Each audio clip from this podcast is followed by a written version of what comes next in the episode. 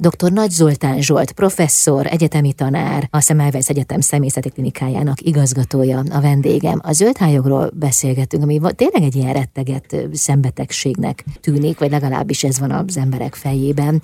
És azt hiszem, hogy az új eljárással végül is a reményt adják vissza, vagy valami olyasmit, hogy lehet ezzel is valamit kezdeni. Tudunk mit tenni, nem reménytelen. Így van.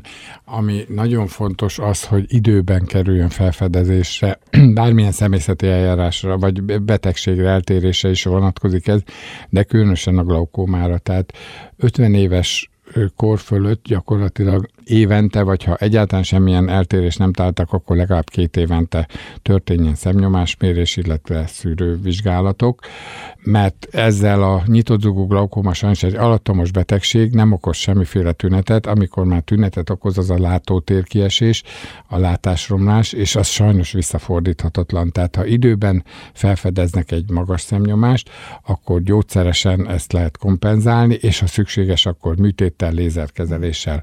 Ugyanez ez vonatkozik ugye a szürkehályok képződésre, az is fokozatosan alakul ki, de azért azt könnyebben észreveszik a páciensek.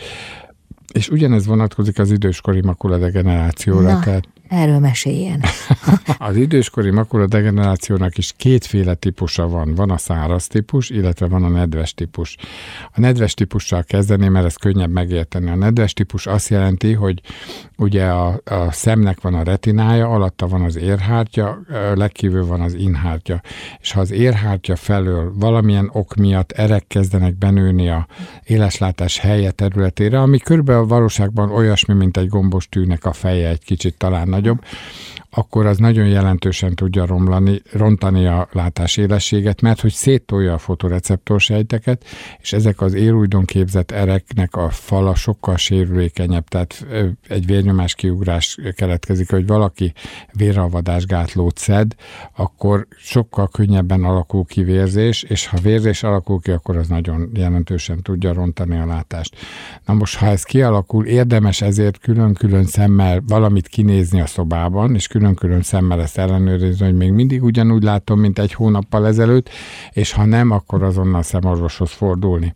A nedves típusúnak van jelenleg úgynevezett anti terápiája, ez azt jelenti, hogy a szembe egy injekcióval be kell jutatni ezt a gyógyszert, ami egy meglehetősen drága gyógyszer, de ez az érújdonképződést vissza tudja fogni, illetve vissza tudja fejleszteni, a vérzés felszívódását elősegíteni, és így gyakorlatilag a betegnek az olvasó képességét visszaadni. Ha ez nem időben történik, akkor nyilván ez a eljárás sem tud olyan hatékony lenni, mint ha időben történik. Ha időben történik, akkor gyakorlatilag egy egy és három közötti injekcióval nagyon lényegesen lehet javítani a látást.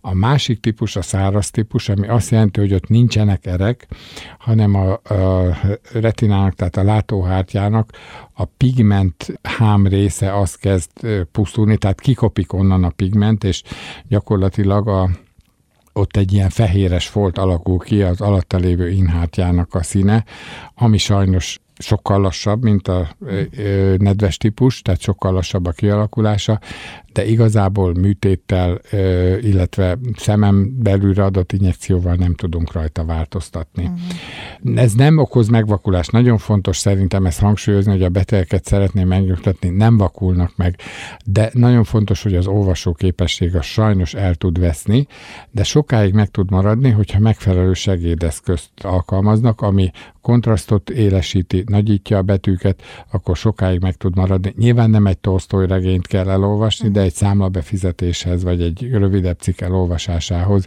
ez elég tud lenni, mind a száraz, mind a nedves típusú hát makula degenerációnál, csak megfelelő szakember segítségét kell kérni. Mi az oka? Mitől alakul ki a makula degeneráció? Sajnos ezt nem tudjuk, mert ha tudnánk, akkor meg tudnánk hát előzni. Ez egy civilizációs betegségnek számít, tulajdonképpen az életkor növekedésével az előfordulási gyakorisága is növekszik. Régen gyakorlatilag nem érték meg azt az életkort, amikor ez ki tudott volna alakulni. Ez egy általános messzesedésnek, tehát az érfalakra jellemző messzesedésnek a része tulajdonképpen, ami a szemfenéken jelentkezik, változik, és a retinában tud elváltozást okozni. Na most ezek a messzesedések azért a belső szervekben is jelen tudnak lenni, tehát a kor növekedésével azért a vese aktivitása is csökken, a tüdőnek az oxigén felvevő képessége, és így tovább. Csak a szem esetében ez egy nagyon látványos életminőségbeli csökkenést tud okozni nem halálos betegség, ezt hangsúlyozom, és nem, nem okoz megvakulást. Megvakulást tud okozni, amikor a látóidegnek van valami fajta problémája, vagy a keringése szűnik meg a látóidegfőnek. Az akkor a fényezés elvesztését is jelentheti. Ennél a betegségnél, a makuladegenerációnál szokták mondani, hogy a saját tárnyéljában a galuskát sem, a szomszéd tárnyélján akár a hajszálat is észre tudja venni az ilyen páciens, és ezért a család először ezt nem veszi komolyan. Mert hogy hogy, hogy veszed észre a szomszéd tányérján a, a hajszálat, mikor a sajátodban nem látod a nem tudom, csikatésztát vagy a galuskát sem, és nagyon sokszor későn kerülnek diagnosztizálásra ezek a betegek. A van kapcsolata? Lehet egy mutató a migrén? Hát a keringés szempontjából lehet mutató, de direkt összefüggés nem sikerült kimutatni, tehát akinek migrénye van, nem biztos, hogy lesz makula degenerációja. Most sok ma- migrénes megnyugodhat. Igen, de a makula degenerációsoknak lehet migrénye. Nagy nagyszerű. Vendégem dr. Nagy Zoltán Zsolt, professzor, a Semmelweis Egyetem személyzeti klinikájának igazgatója.